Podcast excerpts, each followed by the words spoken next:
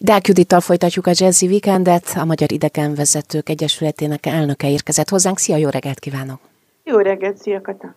Budapesti városnézés most ebben a fél órában, és a Városligetben maradunk még mindig, igaz, hogy lassan közeledik a téma fináléja. Hát nagyon sok mindent megtudtunk, Nekem ma reggel az jutott az eszembe ezzel kapcsolatban, hogy ugye a magyarok, az oroszok és a kínaiak azok, akik intézményesen tudnak cirkusz csinálni. Olvastam ma reggel valamit a fővárosi nagy cirkuszról, és Igen. ennek kapcsán jegyzem ezt meg. Most pedig akkor jöjjön a Vajdahunyadvára.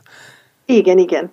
Hát a Vajdahunyadvára valószínűleg, hogy a leg, egyik legismertebb látványosság az egész Városligetben, tényleg egy gyönyörű vár, de aztán, ha bemész, akkor egyik része palota, a másik része templom, mi is az, hogy Vajdahunyad vára, vagy mi történt itt. Amikor befelé megyünk a várba, ugye ott van egy ilyen gyilokkapu, ami egy ilyen, mondjuk egy ilyen boltív-szerű kapunak a tetején, tehát nincsen leengedve, mert ha le, lenne engedve, akkor ugye nem tudnánk bemenni, és az alatt sétálunk be. Látjuk baloldalt a tervező szobrát, Alpár Ignác volt a tervező, aki egy nagyon tehetséges és híres építésze volt a 19. századnak, és volt egy pár óriási műve, az egyik kedvence volt ez a Vajdahunyad vár, ami hát egy emlékhely tulajdonképpen, írtó sok munkát beletett. Ott látod a Alpár Ignác szobrát, mint egy középkori szémester, olyan ruhában van, és még azt is látni, nagyon jól sikerült ez a szobor, hogy büszkén, tényleg látszik rajta, hogy büszkén nézi az ő mesterművét. Na hát nézzük meg, hogy mi az, amit maga az építész ilyen büszkén néz. Az volt a feladat, hogy építsen egy történelmi csarnokot. Ugye a, a millennium idején itt a kertben, illetve a parkban 220 csarnokot, illetve pavilont építettek, mindezt ideglenes jelleggel. Az ideglenes jelleg azt jelentette, hogy eredetileg világkiállításnál, ami milleniumunk, aztán ugye magyaros módon menet közben átment nemzetközi kiállítássá, végül, de nem utolsó sorban, ami lett, egy nemzeti kiállítás lett. Tehát, hogy így, de mai napig úgy hívjuk, hogy világkiállítás, mert sokkal jobb, jobban de, nem, de nem az volt.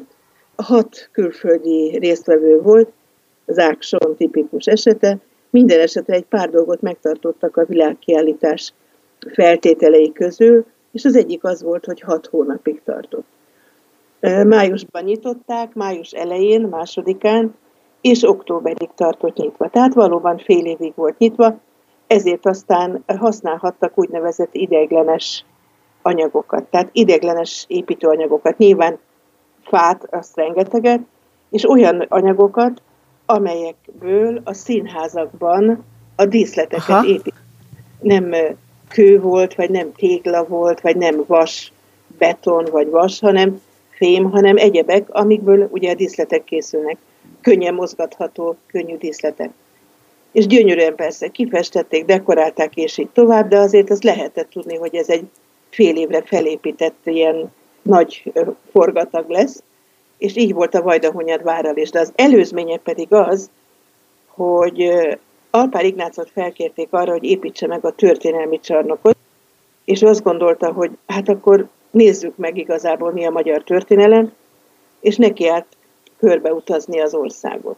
Csak akkor ugye az ország nem 96 ezer négyzetkilométer volt, hanem 273 ezer, vagyis ugye ez még Trianon előtt jóval nagyobb területet kellett bejárnia, és azt találta ki, hogy leskiccelte mindenhol a legtipikusabb, bizonyos stílusokra jellemző épületeket. És akkor kis kolostort, meg kerengőt, meg pici templomot, meg kápolnát, meg nagyvárat, meg kispalotát, meg nagypalotát, szóval mindenfélét, ami neki tetszett.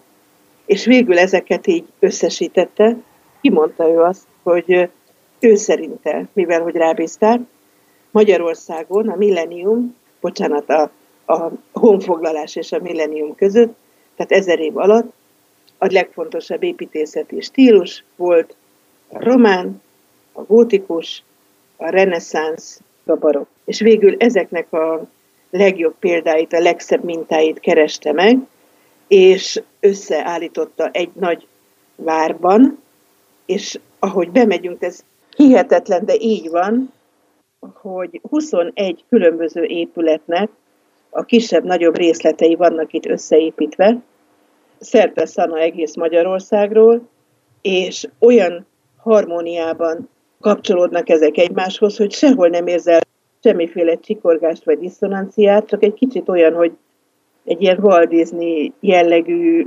csodavár, szóval ilyen tündérpalota, de például azért is hívják, vagy hívjuk Vajdahunyadnak, mert az első rész, pont ahol a gyilokkapu van, a legnagyobb rész, a román stílusú rész, az például Vajdahunyad várának egy részlete, és akkor mellette van egy visegrádi palota részlete, jobb oldalt, reneszánsz, bal oldalt van néhány kerengő kolostor részlet, udvar részlet, Jáki templom részlet, például az a kis kápolna, akkor később jobbra egy Eszterházi kastélynak, ugye egy barokk kastélynak a részlete, és így tovább.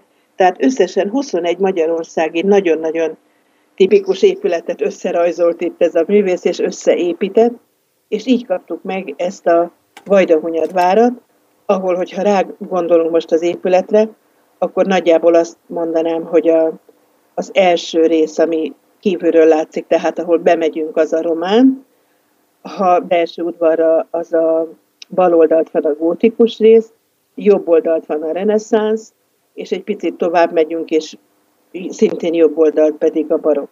Tehát ez és egy óriási makett, ami van. ráadásul sokféle, több mint 20 épület Igen. részletét Igen. ötvözi, csodálatos szépséggel összekombinálva, úgyhogy így van. nem diszonás az egész.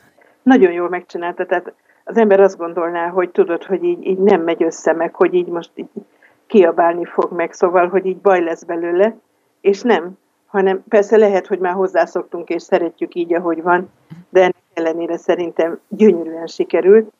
Érdekes, hogy ugye Walt Disneyről jutott eszembe, hogy leginkább amerikai vendégek imádják, amikor mondjuk valami esti programra megyünk, esti városnézésre, és akkor besétálunk, pláne télen, régen télen tudod, még esett a hó, mm. és akkor amikor mondjuk hóesés, és képzeld azt el, hogy, hogy ki van világítva a Vajdahunyadvár, esik a hó, részletek a fényben itt-ott, ami jobban meg van világítva, látszanak, és az egész tényleg olyan, hogy most akkor várod, hogy jöjjön ki a, nem tudom, a király. Dracula. Az nem köz. Az... Szóval, hogy tényleg olyan elvarázsolt az egész, úgyhogy időnként tengeren túli csoportoknak szoktunk olyat csinálni, hogy kis forralt bor, borot fagyoskodnak az udvaron. És Imádják, biztos. Hát gondolhat, hát csodaszép tényleg. Nagyon-nagyon szép. Szóval ez volt a koncepció a Vajdahunyadnak a megépítéséhez. Belekerültek különféle részletek, ilyen híres részletek, vagy híres épületek, és azt szoktuk csinálni, hogy bemegyünk az első kis udvarba, körbenézünk, és akkor tovább sétálunk a második udvarhoz, mert ott van az a híres szobor, ami miatt mindenki tovább megy. Na hát, hogy kinek milyen alkotása ez, ezt egy kicsit később tudjuk meg. Dák Judittal nem sokára folytatjuk a városnéző sétát, most pedig jöjjön Pálinkás Gergely dala, ez a San Francisco Night, itt a Jazzy Weekendben. Dák Judittal pörgetjük a budapesti sétát, ő a Magyar Idegenvezetők Egyesületének elnöke, és a Városligeti Vajdahunyad várat fedezzük fel. Félbeszakítottalak az előbb, egy szoborról kezdtél el mesélni nekünk, már is innen folytathatjuk. Anonimus szobra szemben a most mezőgazdasági múzeumnak a bejáratával. A mezőgazdasági múzeum az a barokk palota rész, és hát ez az anonimus szobor, ez vonza a turistákat. Valaki kitalálta, hogy ha megsimogatod az anonimus tollát, akkor pont-pont az történik veled, amit gondolsz. Tehát ilyen nagyon jó dolgok tudod, hogy, hogy sok pénzt kapsz, sikerül a rendezvúd, még egyszer Pestre jössz, vagy, vagy bármi, amit te kívánsz. Úgyhogy bronzszobor az egész, kivéve a toll, ami fényes, mint a Salamon. Igen? Hát, igen. És hát eh, a tömegek általában ő rajta lógnak, és ezt nézik. De érdekes ugye ennek a szobornak is a története, de talán még egyet megemlítek, mielőtt részletekbe megyünk, hogy említetted Drakulát. Ha megyünk tovább, és kimegyünk, mert ki lehet itt is menni a Vajdahunyadvárból, mondjuk így a művészbejáró vagy kijáró, És itt jobb oldalt a sarkon, kicsivel szemmagasság fölött van egy ilyen, hát, mint egy dombormű, és ott van egy Dracula szobor, képzeld el. És ezt nagyon is keresik sokan, mert hősök terén se hiszik az amerikai turistok, hogy nincsen Dracula szobor, hát hm. hogy lehet, nincs. És ez egy német művésznek a gerilla szobra, évekig nem tudták, hogy hogy került oda. Tehát úgy, mint ahogy ez a Kolotkó nevű ukrán-magyar fiatalember gyönyörű, kiséges kis pici szobrait, ez is így került ide ki, és akkor egyszer csak a monogramról rájöttek, és akkor ja, tényleg ő, és akkor megtalálták az ő portfóliójában, hogy ezt valóban ő csinálta, csak éppen nem főhelyen van, hanem itt a, a várnak a másik oldalán, ugye a bejárattól ellenkezőleg, és egy picit tovább, mint az Anonymous szobor. Ott súnyog. Ott, ott súnyog, igen, ott súnyog, mert hogy hát ugye tudjuk, hogy Dracula milyen csúnya fiú volt, persze, hát semmit nem, általában nem sokat tudunk róla, tehát szerencsétlen egy nem, ne, én nem sajnálom nyilván, mert hogy nagyon-nagyon rettenetes, elmebeteg és kegyetlen fickó volt, de hát azért egy csomó anyagot kaptam erdélyi kollégáktól, meg szóval utána néztem, és szerencsétlen például Azért Judit, mondták... szabadba vágok, ne haragudj, szerintem Drakulától folytassuk ezt a témát legközelebb, mert Jó. egyrészt nagyon érdekel engem is, bár annyira nem volt bekalkulálva a művészet történeti csodák közé, de nem nagyon baj. izgi érdekes. Jó, Anonymusza is érdemes visszatérni. Meg Anonymous és Dracula. Dracula is érdemes, igen. Akkor viszont hajoljunk rá ezekre a évfordulókra. Hát én, amit elsősorban szeretnék megemlíteni, hogy itt 133 éve kezdték kinyomtatni Vizsolyon az első Bibliát. Tehát ugye Gönczről, a Károli Gáspár féle fordítást, az ő kis Samesza, aki később elég híres irodalmár lett maga, Szent Simolnár Albert volt a, akkor a postás, vagy a nem tudom, DP, és akkor vitte át egyik faluból a másikba, szerencsére közel van egymáshoz, és akkor kezdték kinyomtatni ezt a Bibliát, ugye ezt a bizonyos Károli féle Bibliát, amit ott a templomban egy példányát meg is láthatunk, és Göncön is. Hát csodálatos, nagyon-nagyon szép. Luther halálának is most van az évfordulója, mert ugye a reformációhoz elég komoly köze van, meg ugye a különféle bibliafordításokhoz, és csak egy mondat erről tényleg, hogy, hogy nagyon érdekes, hogy később, amikor más szempontból tanulmányozták ezeket a, a bibliákat, amiket nemzeti nyelvekre lefordítottak, hogy nagyon érdekes, hogy sok helyen azt találták, hogy magas szintű nyelvkincs található benne, vagyis, hogy amikor például egy német nyelven szoktuk azt mondani, vagy a németről, ha valaki úgy beszél, hogy Hochdeutsch, ugye, hogy a legmagasabb színvonalú, na az leírva például a Luthernek a fordítása.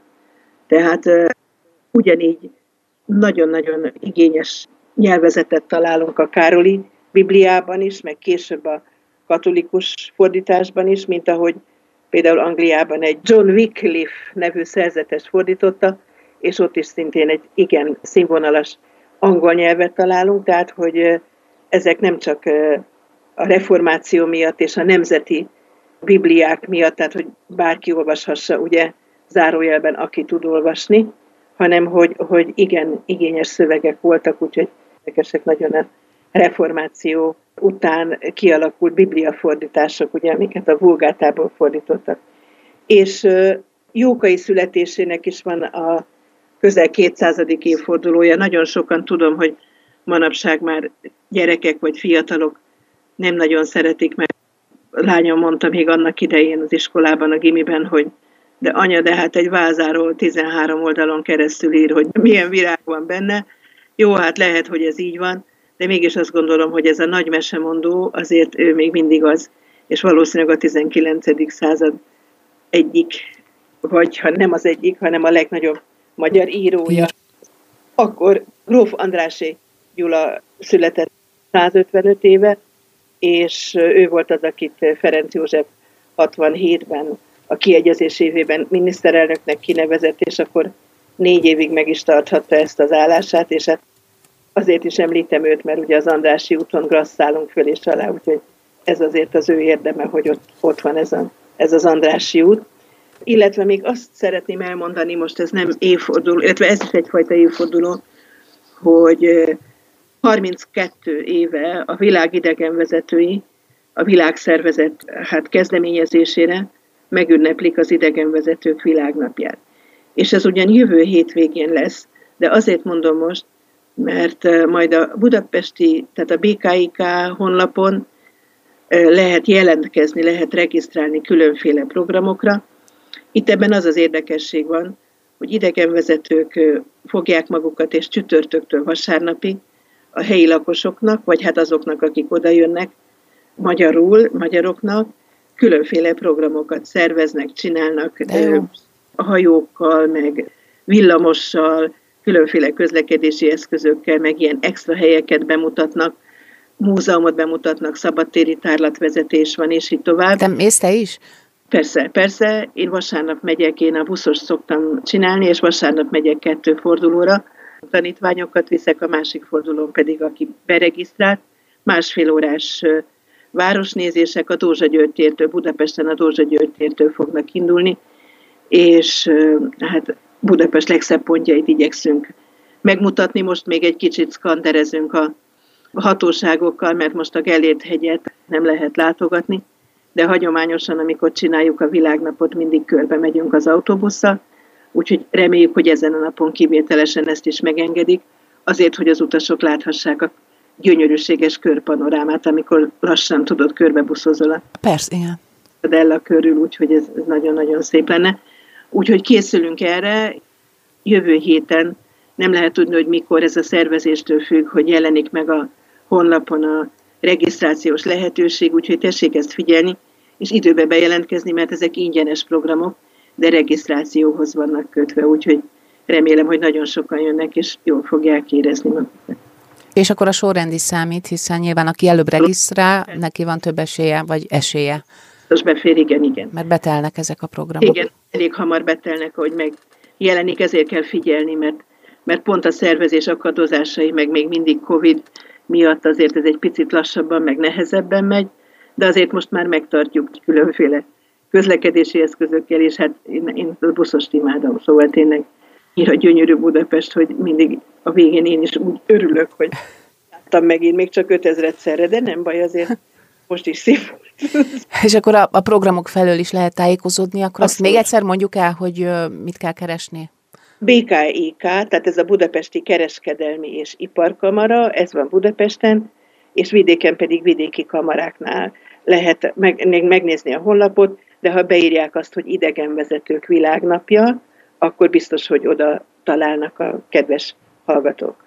És akkor országosan érdemes figyelni, mert ugye nem csak Budapesten van erre lehetőség ismerkedni így, hazánkkal. Igen, így van. Úgyhogy akkor már is lehet tervezni a jövő heti programot. Dák Juditól búcsúzom, és a kedves hallgatóktól is nagyon kellemes hétvégét, jó pihenést kívánok, rádiózzanak továbbra is a jazzin. A szerkesztő műsorvezetőt, Danai Katát hallották.